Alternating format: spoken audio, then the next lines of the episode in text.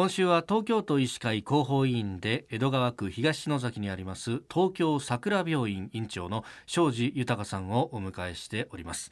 東京桜病院のホームページをこう見ていますとまあ医療についてのねもちろん記述多いんですが一方でその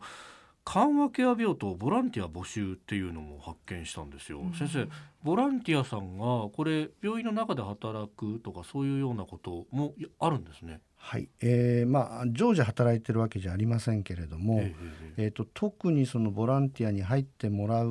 病棟はですね、はい、緩和ケア病棟と療養病棟というところに入ってもらってその入院患者さんたちの気持ちを和らげるという形をしてもらうというのが大きな目的です。で具体的に、えー、緩和ケア病棟っていうのはがんの末期が末期の患者さんが入るところですけどもここでどういうその最後を時間を有意義に持ってもらうかということで、ええ、少しやはり楽しみをやはり与えてあげなきゃいけない。ということで具体的にやってるのはそうめん流しをのパーティーをやったり ハロウィンパーティーをやったり、はい、えー、それからスイカ割りをやったりっていうことを、うん看護師さんが企画する部分もあるし、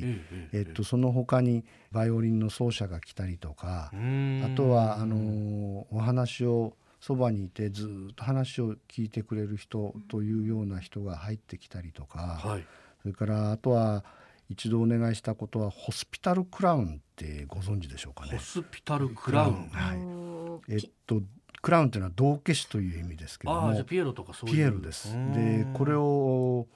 をやってる人が私の友達にいてそれでホスピタルクラウンの人が入ってきてもらって、あの映画で「パッチ・アダムス」っていう昔映画があったんですけどもやはりあのお花を真っ赤にして子どもたちの病棟に入って同化をしながら子どもの気持ちを和らげるということをしてもらってる今もその活動その彼らはしてますけれどもその人に入ってもらってやはりがんという闘病の中で、はいやはり気が落ち込んでいかないようにいろんなことを接しながらあの同型をしてくれるということを入れてもらって入ってきたこともあります。それから隣がうち高校なので、えええー、と高校とちょっとタイアップして、はい、えー、と社会の授業の一環に一コマだけうちの病院にその学生たちが入ってきてもらって、で高校生がそのがんの人に接したり、あるいは認知症があるようなお年寄りの療養病棟に入ってる人たちと接しながらお年寄りってどうなんだろうねっていうようなことも授業の一環でちょっとやってもらったりしてその高校生たちがそのお礼にコーラスをしてくれたりっていうようなことのボランティアをやってもらったりしてます。なるほど。じゃあそれぞれやれることであの貢献するってことができるわけです、ね、そうですね。うん、あのまあもともと緩和ケアっていうのは、はい。えー、がんで皆さん苦しんでもちろん疼痛を取るために、うん、えー、麻薬を使ったりいろんな鎮静剤を使ったりということをしますけども、はい、その痛みというのは決して体の痛みだけじゃなくて、うん、スピリチュアルペインっていういわゆる精神的な痛みが起こってくるのではい、で緩和ケアの大きな僕は目的はもちろん今緩和ケアの専門の先生が入ってきてますけども、えー、僕は院長という立場で緩和ケアは、はい